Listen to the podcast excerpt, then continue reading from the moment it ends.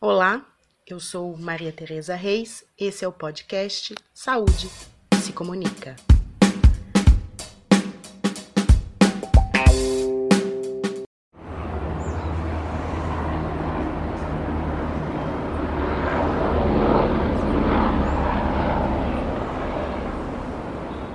Um ano atrás, em junho de 2020, eu gravei o episódio 13 do podcast. Covid-19 e as crianças daqui de casa. Entrevistei minhas filhas, Clarissa e Helena. Fazia três meses que estávamos em casa, quarentenadas por conta da Covid-19. Os mortos eram 45 mil. Já havia clara descoordenação na política de enfrentamento. O presidente já tinha chamado a doença de gripezinha e já receitava cloroquina dois ministros da saúde já tinham caído. Vivíamos na incerteza. O lockdown necessário não tinha sido feito, a antecipação de feriados não tinha dado em nada, já havia afrouxamento nas medidas restritivas e a democracia estava ameaçada.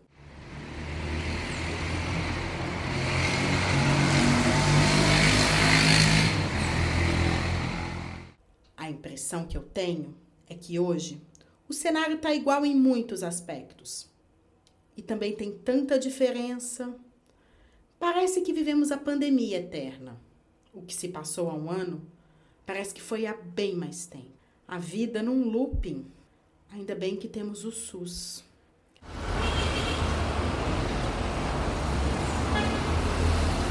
Mas ainda temos muito medo. Continuamos em casa. Já temos vacina, mas a vacinação é muito lenta.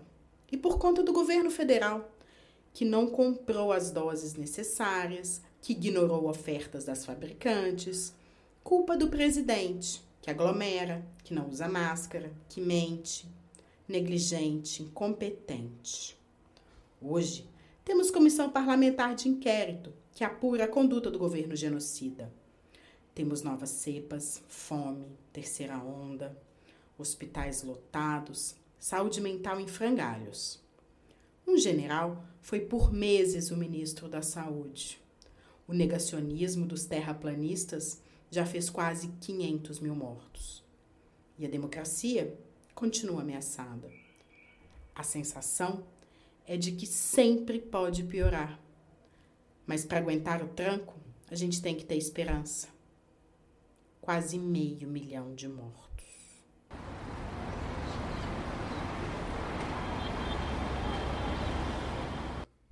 Agora, um ano depois, eu converso de novo com as crianças daqui de casa.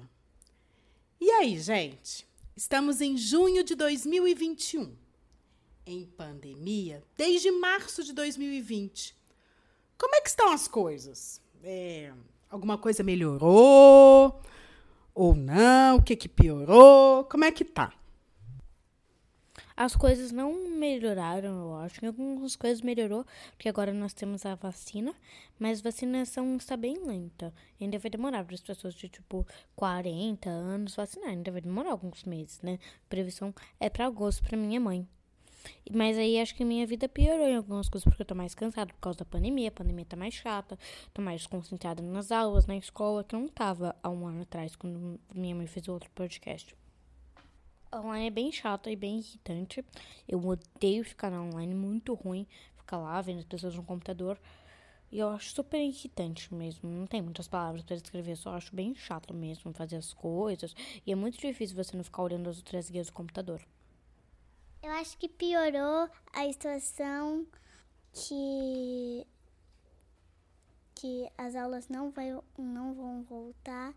Isso é muito chato, só online. Como é que tá? Como é que você está fazendo aqui? O que, que você faz? Além de ter aula online, o que, que você fica fazendo? Eu jogo, falo com os meus amigos pelo Hangouts, eu brinco e eu às vezes brinco com a minha mãe. Ah, entendi. E o que mais você gosta de fazer? Patinar e outras coisas. Eu falo com os meus amigos por mensagem ou por ligação. Tem alguma explicação para a gente estar tá nessa situação tão ruim? Uhum, sim, acho que tem explicação. Acho que é o Bolsonaro que ele fica fazendo umas coisas muito ruins e fica influenciando as pessoas a não usarem máscara, ficar falando que a vacina é ruim, fica falando que é gripezinha. Eu não sei exatamente as coisas porque eu não fico estudando isso, mas eu acho que é mais ou menos isso que minha mãe me falou que eu descobri pela internet essas coisas. Porque o Bolsonaro não compra as vacinas para todo mundo.